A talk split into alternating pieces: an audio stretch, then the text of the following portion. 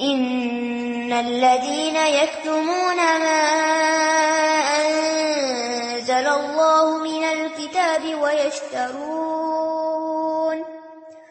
ويشترون به ثمنا قليلا أولئك ما يأكلون في بطونهم إلا النار إلا النار ولا يكلمهم الله يوم القيامة.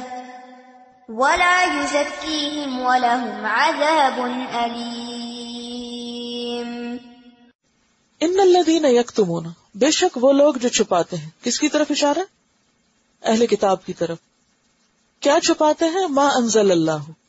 جو اللہ نے اتارا ہے یعنی اللہ کی باتیں چھپاتے ہیں۔ کون سی باتیں؟ من الکتاب جو کتاب میں سے یعنی اللہ کے واضح احکامات لوگوں کو صحیح طور پہ نہیں بتاتے کہ یہ حلال ہے، یہ حرام ہے، یہ جائز ہے، یہ ناجائز ہے۔ کچھ بتا دیتے ہیں جس میں ان کو اپنا فائدہ نظر آتا ہے۔ اور جہاں انہیں سمجھ آتا ہے کہ ہمارا نقصان ہو جائے گا، پھر ہمارے کاروبار بند ہوں گے، تو وہ پھر نہیں آگے بتاتے۔ سمجھ گئے؟ کہ اہل کتاب ہو عالم ہو اور صحیح بات نہ بتائیں تو اس کے پیچھے غرض کیا ہو سکتی کوئی مفاد ہو سکتا ہے؟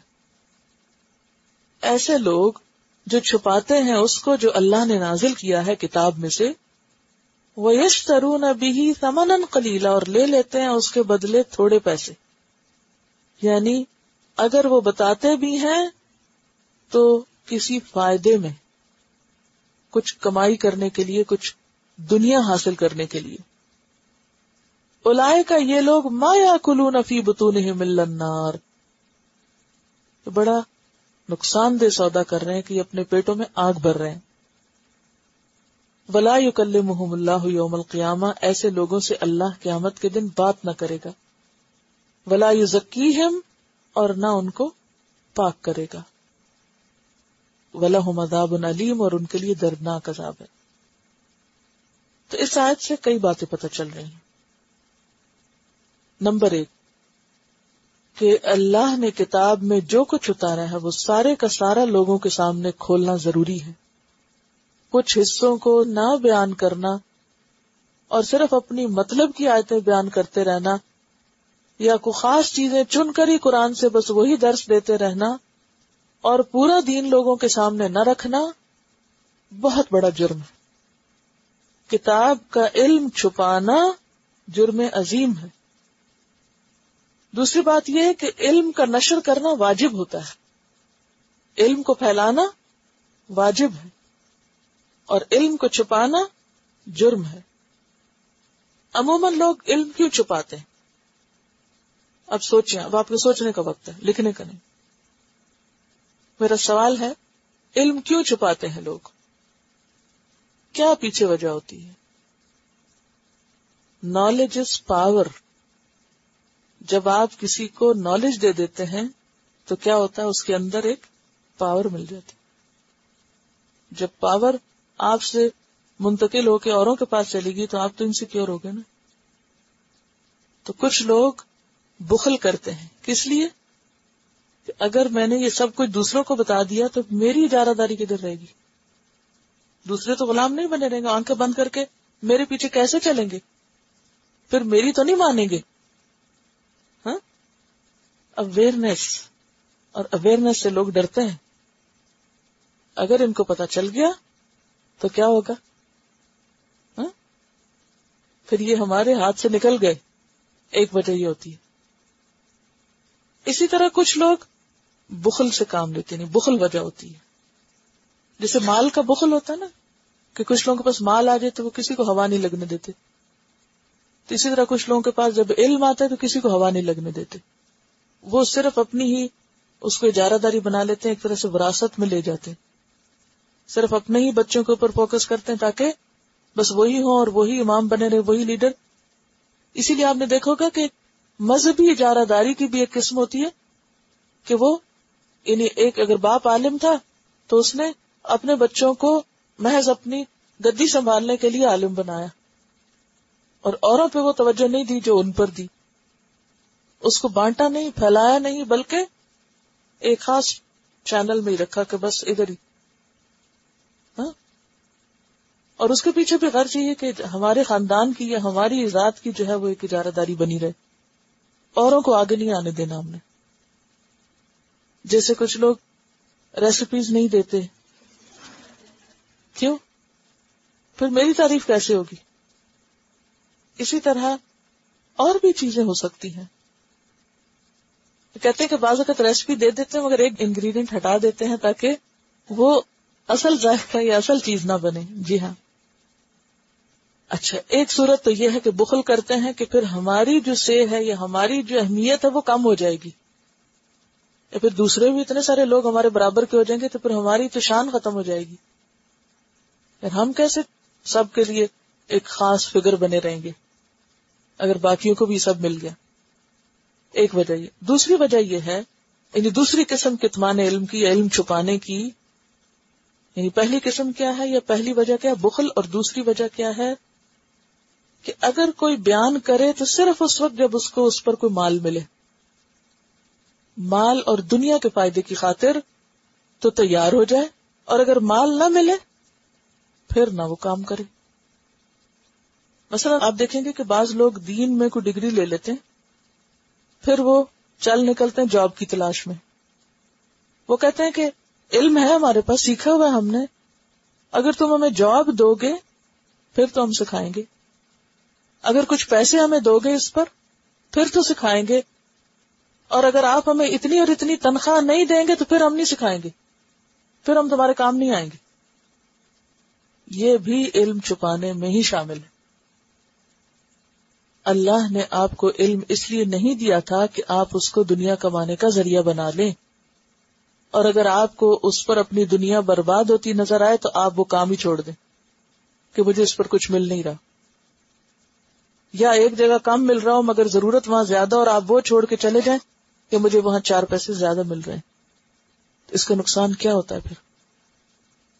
جب علم والے ایسی، جیسے کہتے ہیں پنجابی میں، ہوچی حرکتیں کریں یا ایسی گھٹیا حرکتیں کریں کہ وہ دنیا کی خاطر اپنی ذمہ داریاں بھول جائیں اور کام نہ کریں جو انہیں کرنا چاہیے، یا جہاں سے مال ملے وہاں تو وہ پوری محنت کریں، اور جہاں انہیں کچھ نہ ملے وہاں وہ اللہ واسطے کچھ بھی کرنے کو تیار نہ ہو۔ تو یہ بھی اسی میں شامل ہے، علم چھپانے میں۔ کیونکہ علم تو کیا ہے؟ کہ جہاں ضرورت ہو وہاں دو اس میں یہ تھوڑی دیکھا جائے گا کہ کہاں سے مجھے مال ملے گا اور کہاں سے نہیں ملے گا۔ تیسری بات، علم دے تو صحیح، لیکن دنیاوی اغراض کی خاطر، شہرت کی خاطر، یا لوگوں سے عزت بٹورنے کی خاطر، یا اپنی اہمیت جتانے کی خاطر، یا کوئی منصب اور عہدہ حاصل کرنے کی خاطر، یا پھر کوئی اور فائدہ حاصل کرنے کی خاطر۔ یعنی دنیاوی اغراض پیچھے ہوں۔ پھر وہ علم دے۔ یعنی وہ علم جو کسی غرض سے دیا جاتا ہے، جو کسی خاص پیچھے غرض ہے کوئی۔ کوئی لالچ ہے، کوئی غرض ہے، کوئی خاص فائدہ اٹھانا کسی سے مطلوب ہے، مقصود ہے۔ ہاں؟ یہ بھی بیچنے میں ہی آتا ہے۔ اور یہ بھی علم چھپانے میں ہی آتا ہے۔ کیونکہ علم پہ تو سب کا حق ہے۔ جو بھی طلبگار ہے۔ یعنی اصل اس کی کیا شرط ہے کہ طلبگار ہو۔ آپ یہ نہیں کر سکتے کیونکہ آپ غریب ہیں اس لیے میں آپ کو نہیں پڑھا سکتا یا آپ فیس نہیں پے کر سکتے۔ ایسا کرنا غلط ہے۔ جو طلبگار ہے، خواہ وہ فیس پے کر سکتا ہے یا نہیں کر سکتا، کتاب خرید سکتا ہے یا نہیں۔ اسی وجہ سے ہم دیکھتے ہیں کہ شروع سے ہی دینی تعلیم عموماً کیسے دی گئی ہے؟ فری دی گئی۔ یعنی اس پر مال یا معاوضہ وصول نہیں کیا گیا، تاکہ کوئی بھی محروم نہ رہے۔ ورنہ تو خلق خدا کی اکثریت جو ہے وہ اپنی محرومیوں کی وجہ سے محروم ہو جائے گی۔ تو ایسی صورت میں کہیں بھی اگر کسی ضرورت کی وجہ سے، مثلا یہاں پر آپ کی کچھ مخصوص فیس رکھی گئی، اس کی ضرورت کیا تھی؟ تو ایک بلڈنگ ہے، اس کا رینٹ ہے، کچھ اور ضروریات ہیں یہاں، جو اس کے اوپر استعمال ہو رہا ہے، فرنیچر ہے اور چھوٹی چھوٹی بے شمار ضروریات۔ تو اب ان کو بھی تو کہیں سے پورا کرنا ہے۔ پہلے زمانے میں تو لوگ اپنے مال کا ایک حصہ وقف کیا کرتے تھے۔ مال والے ہوتے تھے، وہ اپنا فریضہ سمجھتے تھے کہ یہ ہمارے اوپر فرض ہے کہ ہم اپنے مال کو علم کی خدمت میں وقف کریں۔ اس لیے صحابہ میں سے کوئی ایسا نہیں ملتا جس نے زندگی میں کچھ وقف نہ کیا ہو۔ چھوٹی موٹی کوئی نہ کوئی چیز وقف کرتے تھے دین کے لیے۔ اور وقف کیا ہوتا ہے کہ قیامت تک یہ خریدی بیچی نہیں جا سکتی۔ بس یہ اسی کام کے لیے استعمال ہوگی۔ لیکن فی زمانہ لوگوں کی چونکہ دلچسپی ختم ہو گئی، ان کے توجہ ساری دنیا کی طرف ہو گئی۔ اب اللہ واسطے کوئی کام کرنے کو تیاری نہیں ہے کہ کوئی کہ ہاں یہ جگہ لے لو، یا کوئی کہے کہ ہاں یہ سب چیز فی سبیل اللہ جو بھی آئے استعمال کرے، یہ سارے قرآن پاک میری طرف سے، کیونکہ اللہ نے مجھے مال دیا۔ یہ سارا طالب علموں کو جو چاہیے، یہ میری طرف سے۔ ٹھیک ہے الحمد للہ اب بھی ایسے لوگ ہیں، لیکن گنتی میں کتنے؟ کتنے مال والے ایسے ہیں کہ جو اپنے مال کا کچھ حصہ دین کے کام میں وقف کریں تاکہ ہر آنے جانے والے پہ خیر عام ہو۔ وہ چیز نہیں رہی۔ تو ضرورتن اگر ضروریات پوری کرنے کے لیے کچھ حصہ رکھ دیا جائے تو بھی اس کو شرط یا لازم نہ کیا جائے۔ اس میں بھی پھر رخصت رکھی جائے کہ اگر کوئی شخص یہ کہتا ہے کہ میں یہ نہیں دے سکتا تو اسے مجبور نہ کیا جائے، مانگا نہ جائے، پیچھے نہ پڑا جائے۔ تو یہ دنیاوی فائدوں کی خاطر یا مال کمانے کی خاطر یا کوئی دینی ادارہ اس لیے بنا لے کہ اس سے خوب مال کمائے گا کہ چلو یہ اچھا بزنس بن گیا، تو یہ بھی اسی میں آتا ہے۔ اور پھر اس کا پتہ کہاں سے چلتا ہے؟ کہ انسان کو جب تک فائدہ ہو، کام کرے اور جب فائدہ نہ ملے تو چھٹی کر جائے۔ مجھے کیا ملا؟ مجھے تو کچھ حاصل ہے الٹا مجھے تو اپنی جیب سے دینا پڑ رہا میں تو یہ نہیں کر سکتا۔ یہ نہ ہو۔ ہاں دوسرا کوئی ازر ہو سکتا ہے، کوئی بیماری ازر ہو سکتا ہے، کوئی مجبوری ہو سکتی، کچھ ہو سکتا ہے، لیکن یہ ازر ازر نہیں کہ انسان کہے، مجھے چونکہ پے نہیں مل رہی، اس لیے میں کام چھوڑ رہا ہوں۔ اور فلاں جگہ مجھے پے مل رہی ہے، میں جا رہا ہوں۔ اللہ یہ کہ پھر فمنس ترا کی حالت ہے کہ کھانے کو کچھ نہیں یا اور ضروریات پوری نہیں ہوتی، تو پھر اس صورت میں انسان کو رخصت ہو سکتی ادر وائز جس کے پاس بھی علم ہے، اس پر لازم ہے کہ وہ اپنے علم سے دوسروں کو فائدہ پہنچائے۔ کیونکہ علم وہ چیز ہے جو سب سے پہلا حکم ہے۔ اقرا، پڑھو۔ پہلا کام ہے جو امت مسلمہ کو کرنا۔ اسی لیے آپ دیکھیں کہ چند آیتوں کے بعد دوسری دفعہ یہ بات آ رہی ہے کہ جو لوگ علم میں سے چھپاتے ہیں اور اس کے بدلے قیمت لیتے ہیں اور دنیاوی فائدوں کی خاطر دین بیچتے ہیں یا دینی کام کرتے ہیں، وہ اپنے پیٹوں میں آگ بھر رہے ہیں۔ اور ایسے لوگوں سے اللہ قیامت کے دن کلام نہ کرے گا۔ کیوں ان کی اتنی سخت سزا ہے؟ ایسے لوگوں کی یہ سزا اتنی سخت کیوں ہے جو دنیاوی فائدوں کی خاطر دین کا کام کریں؟ یا دنیا کی خاطر دین کے پیچھے جائیں؟ کیوں اتنی سخت سزا ہے؟ اس لیے کہ انہوں نے دوسروں کے حق کی طلب میں رکاوٹ بن گئی، انہوں نے دوسروں کی آخرت برباد کی۔ آپ دیکھیں نا، علم تو ایسی چیز ہے جسے خوب عام کرنا چاہیے، پھیلانا چاہیے۔ پھیلائیں پھیلائیں پھیلائیں، دیں دیں دیں، تاکہ کوئی شخص جہالت کی وجہ سے مصیبت میں نہ پڑے۔ تو یہ لوگ ڈگریاں رکھے ہوئے علم رکھے ہوئے بند کر کے بیٹھے ہوئے کس لیے؟ کہ ہاں لاؤ اس کا بدلہ، لاؤ اس کا معاوضہ، پھر کھولیں گے اس پٹاری کو۔ تو یہ جرم ہے۔ اور جن لوگوں کی نیت میں یہ ہو، تو وہ نیت بھی درست نہیں ہے۔ اسی لیے قیامت کے دن ایسے لوگوں پر اللہ اتنا ناراض ہوگا کہ اللہ تعالیٰ ان سے بات نہ کرے گا۔ کسی کا بات نہ کرنا سب سے پہلی علامت ہوتی ہے ناراضگی کی۔ جب کوئی آپ سے صحیح طور پہ سلام نہ کرے یا بات نہ کرے تو آپ کیا پوچھتے اس ناراض ہو تم؟ قیامت کے دن اللہ تعالیٰ ایسے لوگوں سے بات بھی نہ کرے گا، کلام بھی نہ کرے گا۔ حالانکہ وہ بڑے بڑے عالم ہوں گے۔ بڑے بڑی ڈگریوں والے ہوں گے اور بڑے بڑے معزز شخصیتیں ہوں گی دنیا کی لیکن اس سب کے پیچھے مکرو کاروبار تھا دنیا کٹھی کرنے کا، یا نیت کیا تھی؟ دنیا کے فائدوں کا حصول۔ تو ایسے لوگوں سے اللہ کلام نہ کرے گا۔ ولا یو ذکی انہیں آگ میں پھینکے گا، لیکن پاک نہ کرے گا۔ اور ان کے لیے دردناک عذاب ہے۔ کیوں؟ أولئك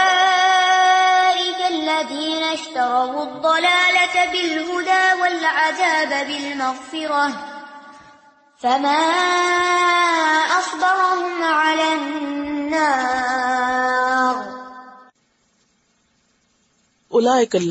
یہ وہ لوگ ہیں، اشتروا تبل ہدا جنہوں نے ہدایت کے بدلے گمراہی خرید لی۔ یہاں دلالت کیا ہے؟ حق کا چھپانا۔ اور ہدایت کیا ہے؟ حق کا پھیلانا۔ ان دو لفظوں کو سمجھیے۔ دلالت کو کس چیز سے؟ دلالت کا مانا گمراہی۔ گمراہی کس کو کہا گیا؟ حق کا چھپانا۔ یعنی یہ لوگ سب کچھ جان کے پھر انجان بن گئے۔ اور ہدا کیا ہے یہاں؟ حق کا پھیلانا۔ تو انہوں نے کیا کیا؟ حق کے پھیلانے کے کام کو چھوڑ کر، حق کو چھپانے کا وطیرہ اختیار کر لیا، علم حاصل کر کے اس کو ضائع کر دیا۔ اور خاص طور پر آپ دیکھیے کہ ان ملکوں میں جہاں بالکل مواقع کم ہیں، بالکل مواقع نہیں ہے لوگوں کے پاس سیکھنے کے، اور جو جگہ بنی ہوئی ہیں وہاں پر بھی کوئی صحیح علم والے بازوقت نہیں ہوتے۔ یا ہوتے بھی ہیں تو اویلیبل نہیں ہوتے، یا ہوتے ہیں تو ان کی اتنی استطاعت اور وسط نہیں کہ وہ سب کچھ کر سکے اس لیے جن کے پاس تھوڑا بھی ہو تو انہیں بھی چاہیے کہ کچھ نہ کچھ اپنا حصہ ضرور ڈالا کرے اپنے اوقات میں سے کچھ نہ کچھ حصہ یعنی کہ یہ فی سبیل اللہ خیرات ہی ہے علم کی۔ یعنی آپ کو بتایا تھا نا کہ الکلمہ تو طیبہ تو صدقہ۔ پاکیزہ کلمہ کیا صدقہ ہے؟ آپ کسی کو اچھی بات بتاتے ہیں تو کیا کر رہے ہیں؟ صدقے کی بہترین قسم ہے۔ کسی کو کچھ اچھی بات سکھا رہے ہیں۔ تو جن لوگوں کے پاس علم ہو اور پھر وہ محض سستی کے مارے، یا محض غفلت، یا محض کسی اور وجہ کے۔ اس کو دوسروں تک نہ عام کریں، نہ دیں، نہ پہنچائیں، تو ان کی سخت پوچھ۔ حضرت ابو حرارا جب احادیث بیان کرتے تو کہتے تھے، اگر یہ دو آیتیں نہ ہوتی قرآن میں تو میں تم کو اتنی حدیثیں نہ سناتا۔ یہ دو آیتیں مجھے چین نہیں لینے دیتی کہ جو کچھ میرے پاس ہے میں دے دوں سب کچھ۔ آج ہم میں سے کسی بھی دو آیتیں آتی ہیں سمجھ؟ یہ دو آیتیں پتہ ہے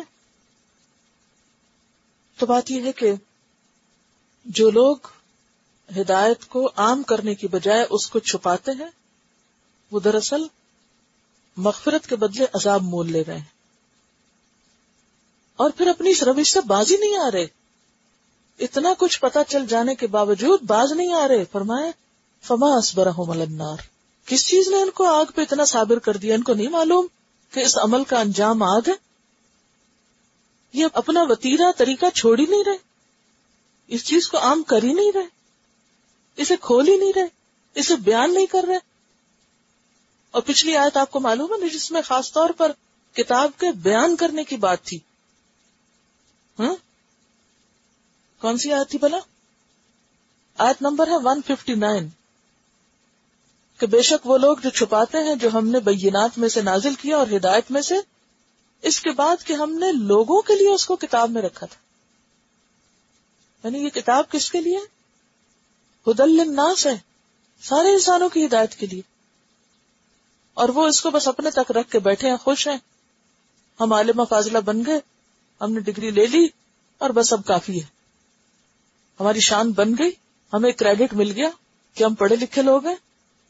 اور اس کے بعد اب ہم جو بھی طریقہ اختیار کریں وہ سب جائزہ ہمارے لیے۔ اور میں فما اسبرا ہوں ملنار ان کو نہیں پتا کہ کتنا بڑا جرم ہے، انہیں نہیں پتا کہ علم کو چھپانا عذاب کا خریدنا ہے۔ تو یہ عذاب خرید کے اس پر کیسے صبر کیے ہوئے یعنی ان کے اس رویے پر تعجب ہے۔ حیران کی ہے، یہ پہلے تعجب ہے نا ماں اسبرا تعجب ہے کہ ٹس سے مس نہیں ہوتے۔ اپنی روش چھوڑتے نہیں، توبہ ہی نہیں کرتے۔ کیونکہ پچھلی آیت میں ساتھ کیا تھا؟ اللہ جینا تابو تو جو توبہ نہ کرے اور ڈٹائی سے جمے رہے اپنے اس طریقے پر، تو ان کے لیے پھر کیا ہے؟ آگ ہے۔ اور پھر کس طرح یہ صبر کیا میں آگ پر؟ الله نزل الكتاب بالحق۔ وإن الذين اختلفوا في الكتاب لفي شقاق بعيد۔ ذالک یہ عذاب اس لیے ہے۔ یہ سخت سزا اس لیے ہے۔ بے ان اللہ نزل الکتاب بالحق۔ کہ اللہ نے کتاب کو حق کے ساتھ اتارا تھا۔ یعنی کتاب کے آنے کا مقصد کیا ہے؟ کتاب کس لیے آئی ہے بتائیے؟ حق کو باطل میں فرق کرتی ہے نا۔ کتاب حق کو بیان کرنے کے لیے آئی ہے۔ کہ تمہارا رب کیا چاہتا ہے؟ درست طریقہ کیا ہے؟ یہاں عذاب کی وجہ بتائی جا رہی ہے کہ ان کو عذاب اس لیے کہ اللہ نے تو کتاب اس لیے اتاری تھی کہ لوگوں تک حق پہنچایا جائے۔ اور انہوں نے اس کو چھپا دیا، بند کر کے رکھ دیا۔ تو جو کتاب کے اتارے جانے کا مطلوب تھا مقصود تھا، وجہ تھی، وہ تو پوری نہ ہوئی۔ یعنی مثلاً ہمیں کتاب کا علم مل رہا ہے، ہم اس کو پڑھ رہے ہیں۔ تو ہمیں سے بہت سے لوگ اپنے لیے پڑھتے ہیں۔ ہمیں ثواب ہوگا اتنا۔ یہ مجھے پتا چل جائے گا کیا صحیح، کیا غلط ہے، تاکہ میں جہنم سے بچ جاؤں۔ ٹھیک ہے، بہت اچھی بات ہے۔ لیکن یہ وہ نعمت ہے جو صرف اپنے لیے نہیں ہوا کرتی۔ اسی لیے صحابہ کرام وہ کہتے ہیں نا، ہم خود پڑھیں گے، ہم ضرور اپنی عورتوں کو پڑھائیں گے، اپنے بچوں کو پڑھائیں گے، وہ آگے وہ آگے وہ آگے۔ کیونکہ ان کے اندر ڈے ون سے یہ بات بہت اچھی طرح واضح تھی کہ اللہ نے جو حق اتارا ہے، یہ لوگوں کے لیے، سب انسانیت کا ورثہ ہے یہ۔ صرف ہمارے لیے نہیں ہے سب کے لیے۔ وہ ان الزین اختلف کتاب اور بے شک وہ لوگ جنہوں نے کتاب میں اختلاف کیا یعنی اللہ نے تو اصل حق بیان کیا تھا، لیکن لوگوں نے تعویلیں کر کے، تعویلیں کر کے اس میں اختلاف کر لیا۔ اور پھر اتنا آگے بڑھ گئے اختلاف مخالفت میں کہ واپس آنے کے بھی کوئی چانسز نہیں۔ یعنی باہمی ضد کی وجہ سے انہوں نے اختلاف کیا۔ اور جہاں اختلاف اور فرقہ واریت ہوتی ہے، وہاں پھر کیا ہوتا ہے؟ ہر گروہ اپنی مرضی کی آیتیں اور اپنے مرضی کے احکام نکال کے بیان کرتا رہتا ہے اور پورا دین سامنے نہیں لایا جاتا لوگوں کے۔ آج بھی آپ دیکھیں، جتنے فرقے ہیں یا جتنے مختلف گروہ بنے ہوئے ہیں، اگر آپ ایک کی مسجد میں جائیں تو وہ کیا بیان کریں گے؟ جو ان کا اپنا نقطۂ نظر ہے، اسی پر بیسڈ چیزیں لالا کے سامنے رکھیں گے اور باقی سچ پا دیں گے۔ دوسرا کیا کرے گا؟ اپنی مرضی کی چیزیں بیان کرے گا، باقی نہیں ذکر کرے گا۔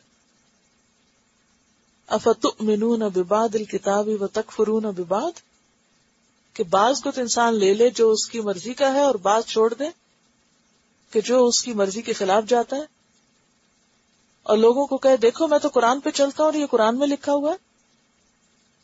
تو اصل ضرورت کس چیز کی تھی؟ کہ حق پورے کا پورا بیان کیا جائے جو الکتاب کے اندر ہے۔ لیکن جن لوگوں نے اختلاف کیا، وہ محض ضد کا شکار ہیں، عداوت کا شکار ہیں۔ مخالفت میں اتنے دور نکل گئے ہیں کہ ان کو اب نہ کوئی بات سمجھ میں آتی ہے اور نہ ہی وہ ماننے کو تیار ہیں۔ تو جب صورت حال یہ ہو جائے کہ کوئی شخص ضد میں آ جائے، تو پھر اس کو حق نظر نہیں آتا۔ وہ اپنی مرضی کے خلاف جو آیت آتی ہے، اس میں کو تعویل کر لیتا ہے۔ اور اس کو ماننے سے انکار کر دیتا ہے۔ اچھا۔ دیکھیے، جو آخری آیت ہے نا کہ اللہ نے کتاب حق کے ساتھ اتاری یعنی اللہ نے اس کتاب میں حق اتارا ہے اور لوگوں نے حق لینے کے بجائے کیا کیا اختلاف شروع کر دیے۔ اور بحث مباحث اور آپس میں لڑائی جھگڑے۔ اور ایک دوسرے سے روک رہے ہیں اور آپس میں ٹکرا رہے ہیں۔ تو اصل بات یہ ہے کہ یہ سب کچھ ضد کی وجہ سے ہے، انعد کی وجہ سے ہے۔ ورنہ جس کی اصل حق کو بیان کرنے پر توجہ ہو تو پھر وہ سائڈ ریلیونٹ ایشوز میں نہیں پڑتا۔ پھر اس کی زندگی کا مقصد اور طریقہ کچھ اور ہوتا ہے۔ اس میں بھی اور پچھلے سبق میں بھی جو شکر گزاری کی بات تھی نا، تو بات یہ ہے کہ ہم شکر گزار کیوں نہیں ہوتے؟ اور ہمارے اندر یہ بار بار شکایتی رویے اور یہ سب کیوں ہوتا ہے؟ اس کی وجہ ہے کہ ہمارا ظرف چھوٹا ہے۔ ظرف چھوٹا ہے۔ ظرف کس کو کہتے ہیں؟ برتن کو یعنی جو ہماری اندر کے دلوں کی جو وسط ہے ہمارا جو اندر ہے، اس میں صلاحیت ہی نہیں کسی چیز کو سمیٹنے کی۔ اس کے بارے میں وہ کہانی آپ نے سن رکھی ہوگی۔ ایک شخص بہت ہی نالا رہتا تھا۔ بہت ہر وقت شکوے شکایت۔ ناراض ناراض۔ تو اس کو ایک بوڑھا ماسٹر تھا، اس نے اس کو سمجھانا چاہا۔ ویسے تو وہ بات سنتا نہیں تھا تو اس نے اسے ایک طریقہ اختیار کیا۔ اس نے ایک پانی کا گلاس لیا اور اس میں اسے کہا کہ ایک نمک کا چمچ ڈالو اور اس کو ہلاؤ اور پی لو۔ جب اس نے ایک گلاس پانی میں ایک نمک کا چمچ ڈال کے پیا تو اس نے تھوک دیا کہ یہ تو اتنا کڑوا پانی ہے۔ پھر اس کو وہ ہاتھ پکڑ کے اس کو لے گیا ایک ندی کے پاس۔ تو اس نے کہا اچھا ایک چمچ نمک جو ہے وہ ندی میں ڈالو۔ اور اس کے بعد اس کا ایک گھونٹ پیو۔ تو جب ندی میں نمک ڈالا اور اس کے بعد پانی پیا تو پانی میٹھا تھا۔ اس نے کہا، فرق یہی ہے۔ گلاس میں چونکہ پانی کم تھا، گلاس کا ظرف چھوٹا تھا، برتن چھوٹا تھا۔ لہذا نمک کا چمچ جو ہے وہ اس میں بہت شدت دکھا گیا، بہت کڑوا ہو گیا۔ لیکن بہتی ندی کا ظرف بہت بڑا۔ تو اس میں آپ ایک چمچ کے ہزار چمچ بھی ڈالیں تو وہ کڑوا نہیں ہوگا۔ اسی طرح جو لوگ تنگ دل ہوتے ہیں، تنگ ذہن ہوتے ہیں، بخیل ہوتے ہیں، چھوٹا ضرب ہوتا ہے جن کا، شارٹ سائٹڈ اور چھوٹے دل والے، ان کا حال کیا ہوتا ہے؟ ذرا سی تکلیف آئے، خوب چلائیں گے۔ ذرا سی کوئی مشکل آئے، خوب آویلا کریں گے۔ کوئی چھوٹی سی نعمت کم ہو جائے، خوب آویلا کریں گے۔ کیونکہ ضرف ہی نہیں ہے نا، بات بات پہ آپے سے باہر ہے۔ اس کے برعکس، جن لوگوں کے دل بڑے ہوتے جن کے اندر وسط ہے، جن کی زندگی میں کوئی مقصد ہے، وہ چھوٹی چھوٹی باتوں کو مائنڈ کر کے بیٹھ نہیں جاتے۔ وہ ان چیزوں کے پاس سے اس طرح ادا مرو بلّہ ہوئے مرو کراما۔ جو لغ کے پاس بےحدہ فضول، بیکار اور ایسی چیزوں کے پاس سے گزرتے ہیں تو بہت معزز طریقے سے گزرتے ہیں۔ وہ چیز ان کو بادر نہیں کرتی۔ تو ہم بھی شکر گزار کیوں نہیں ہوتے؟ کہ ہمارا ضرف ہی نہیں۔ ہم نعمتوں کو محسوس ہی نہیں کرتے۔ ہمارے اندر وسط ہی نہیں۔ دل کھلا ہی نہیں۔ کہ ہم اپریشیٹ کر سکیں؟ اپریسیشن ہے ہی نہیں۔ شکر گزاری کیا ہے ایک طرح سے؟ اعتراف کرنا۔ اعتراف جو بندہ کرتا ہے کہ یہ اچھی چیز ہے تو فوراً اگلا ریئیکشن کیا ہوتا ہے؟ الحمد للہ تعریف۔ اللہ کی تعریف بیان ہوتی ہے۔ یہی شکر گزاری اس کا سوال یہ ہے کہ اگر کوئی شخص غلط کام کر رہا ہے اور ہم اسے نہیں بتاتے تو یہ بھی علم چھپانا ہے۔ نہیں، یہ علم چھپانا نہیں ہے۔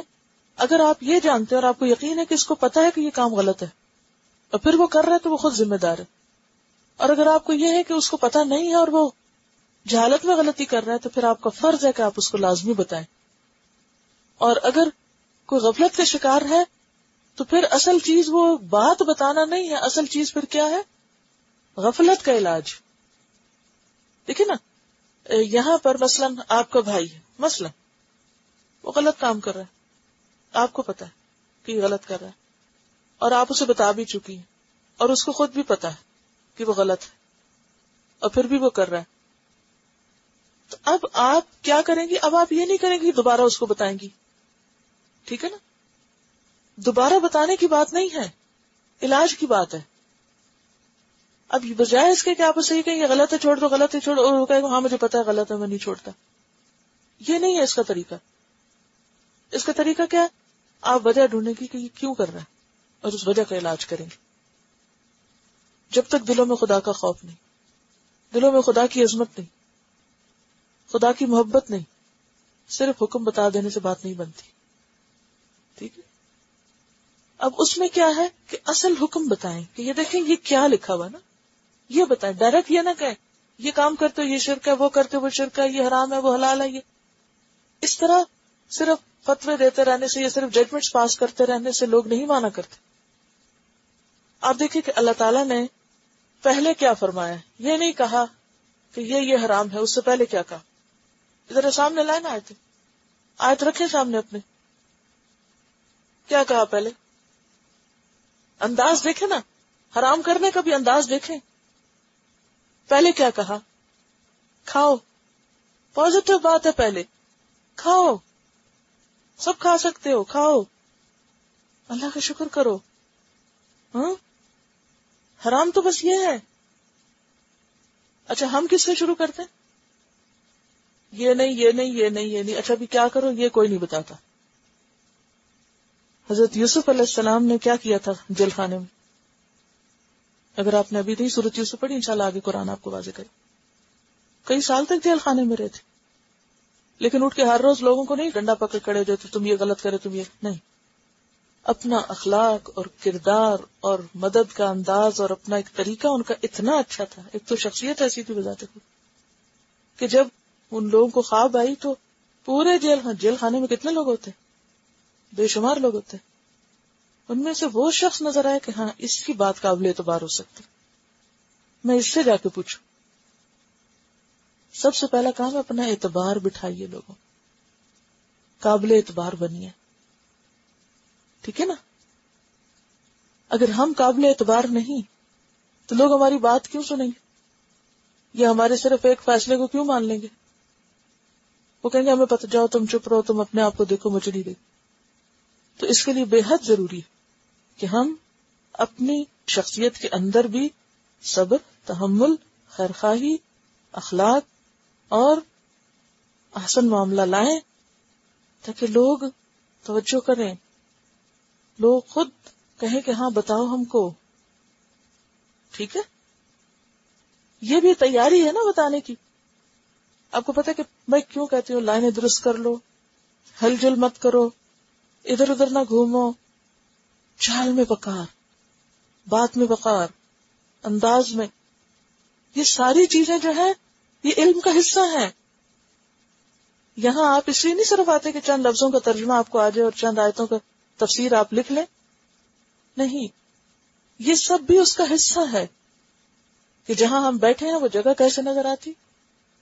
ہم کس ترتیب سے بیٹھے ہوئے کام کیسے کر رہے ہیں؟ چل کیسے رہے معاملہ کیسے کر رہے ہیں؟ یہ ساری چیزیں اسی کا حصہ ہے اور اگر یہ نہیں، تو دین خوبصورت محض کتاب کے پڑھنے پڑھانے سے نہیں نظر آئے گا۔ تو یہ جو آخری جملہ ہے نا، کہ لوگ کیسے مانے؟ نمبر ایک تو لوگوں کی بیماری ڈھونڈے کہ ان کی وجہ کیا ہے۔ نمبر دو، خود کو قابل اعتبار بنائے کہ لوگ آپ کی بات پہ ٹرسٹ کر سکیں۔ آپ یقین کریں کہ اگر آپ اس پر کام کریں، انشاءاللہ اور اللہ سے مدد مانگے تو ایک وقت آئے گا کہ سب آج آپ کی مخالفت کر رہے ہیں نا۔ کل ایک ایک بندہ سارے دکھ آ کے آپ کو سنائے گا۔ سب کو جوڑ کے آپ پہ بھروسہ کرنی آپ مجھے بتائیں جو آپ کہیں گے میں وہ کروں۔ اور یہ چیز کیسے پیدا ہوتی ہے؟ اس صبر اور انتظار سے اور اپنے آپ پر کرنے سے انٹروورڈ یعنی اپنے اوپر کام کرنے سے۔ کہ مجھے کس وقت میں کیا کرنا ہے حکمت سے۔ تلاوت سنیے نایات کی۔ یا ایوہا الذین آمنوا کنوا من طیبات ما رزقناکم واشکروا للہ ان کنتم ایاہ تعبدون۔ انما حرم عليكم الميتة والدم ولحم الخنزير وما أهل به لغير الله فمن اضطر غير باغ ولا عاد فلا إثم عليه إن الله غفور رحيم